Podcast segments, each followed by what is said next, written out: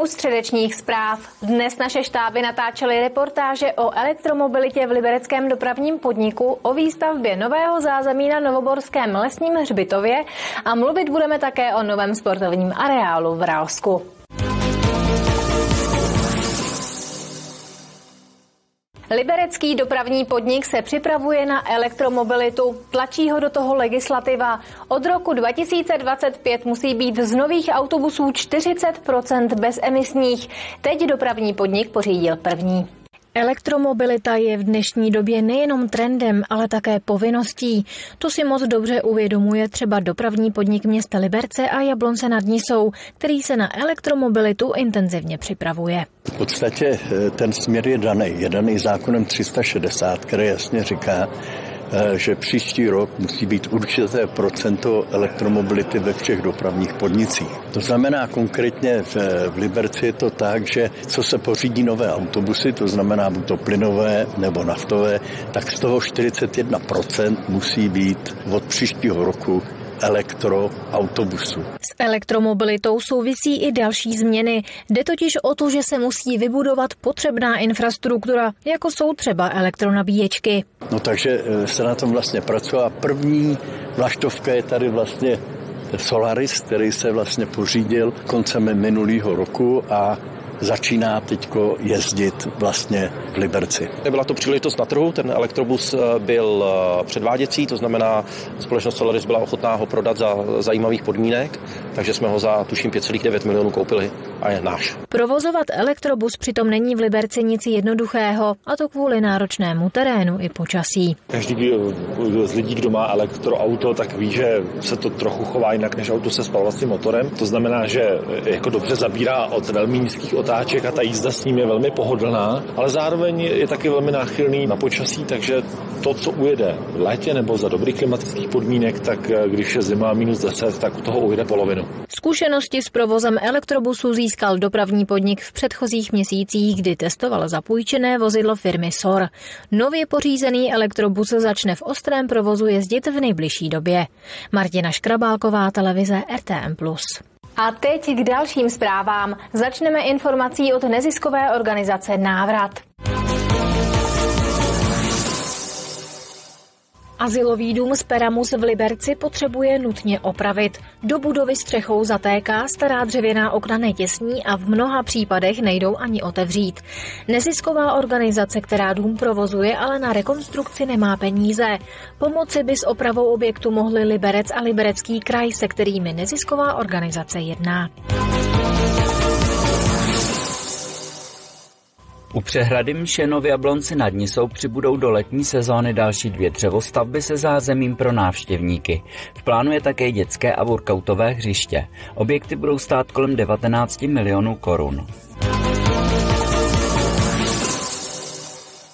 Římskokatolická církev bude mít v Liberci po 14 letech nového arciděkana. Na této pozici skončí Radek Jurnečka, který začne působit v Litoměřicích.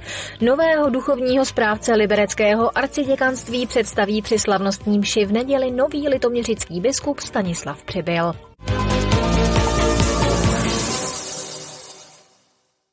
Nový Bor letos investuje miliony korun do lesního hřbitova. Největším projektem bude demolice stávající technické budovy a výstavba nového zázemí pro návštěvníky a správce. První letošní investicí byl nákup elektromobilu určeného na údržbu hřbitova. Lesní hřbitov v Novém Boru je v České republice ojedinělý. Jediné, co místu posledního odpočinku ze začátku 20. století chybí, je kvalitní zázemí pro návštěvníky. Toho se ale dočká už letos. Čekáme pochopitelně na lepší počasí, právě protože lesní hřbitov je svojí výjimečností i místem, kam často chodí turisté, není jenom pětním místem, tak zde zřídíme sociální zařízení, plus zde bude i čas pro člověka, který se stará o lesní hřbitov. Za výstavbu zázemí dá město přes 6 milionů korun. Hotovo by mělo být za čtyři měsíce od předání staveniště. Na lesním hřbitově ale nejde o jedinou letošní investici. Komunálním službám, které tu zajišťují údržbu, radnice zakoupila elektromobil. Ekologické vozidlo by mělo výrazně usnadnit práci. Má sklápecí korbu, eh, což je výborný, když se naloží materiál někde v areálu lesního hřbitova a dá se teda rovnou vyklopit do velkého velkokapacitního kontejneru a má drátěné bočnice, kde teda se může potom naložit více materiálu a má i tažné zařízení, takže případně ještě další vozík eh, je možný tady použít pro tu práci. Elektromobil vyšel radnici na skoro 600 tisíc korun. Na jedno nabití vydrží v provozu až dva dny. Ve vozovém parku města jde o první takové vozidlo. Kateřina Třmínková, televize RTM+. Jsou tu další stručné informace z dění v Libereckém kraji. Friedland má vyhlášku zakazující požívání alkoholu na určených veřejných místech.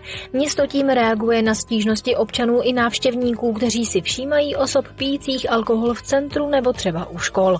Vyhlášku vítá i místní městská policie, která dosud neměla v takových případech nástroj, jak pití alkoholu na veřejnosti a dalším souvisejícím potížím zabránit. Začátek března se na trati mezi Libercem a Polskou sklářskou porebou ponese v duchu výluk. Zpráva železnic totiž plánuje v úseku Liberec Jablonec nad Nisou pokácet několik stromů. Kácení potrvá od 4. do 8. března. Po dobu výluk vyjedou do provozu místo vlaků autobusy, které budou jezdit podle jízdního řádu. Nová výstava v sídle Krajského úřadu Libereckého kraje představí maturitní práce libereckých studentů gymnázia a střední odborné školy pedagogické v Jeronýmově ulici v Liberci. Vernisáž se koná 6. března, výstava potrvá do 1. dubna. Navazuje na expozici v Krajské vědecké knihovně v Liberci, která byla součástí Národní přehlídky Pedagogická poema v listopadu 2023.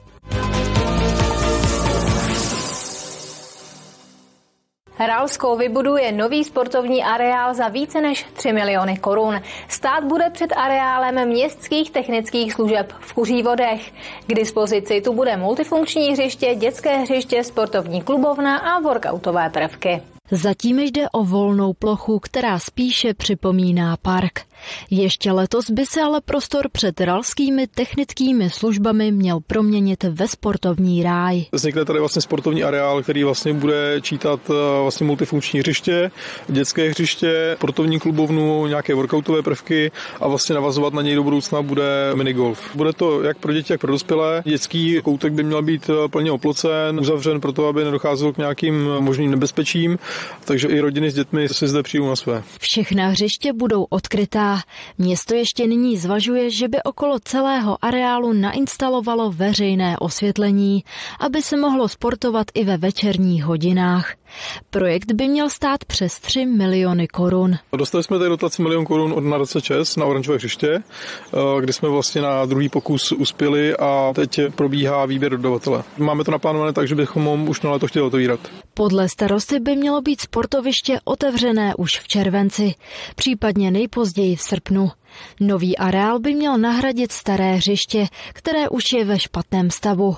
Město nejprve uvažovalo o jeho rekonstrukci, potom se ale rozhodlo pro zcela novou stavbu.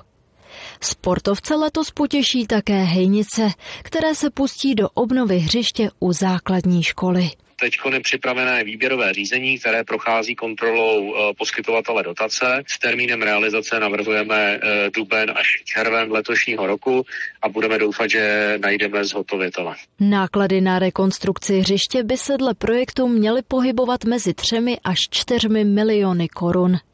Nové sportoviště nabídne stejné využití jako to stávající. Žáci tady budou moci hrát volejbal, basketbal, ale také tenis. Kateřina Třmínková, televize RTM+. Středeční zprávy jsou u konce. Za malý okamžik pokračujeme našimi pořady, tak se dívejte. A já se budu těšit na viděnou zase zítra.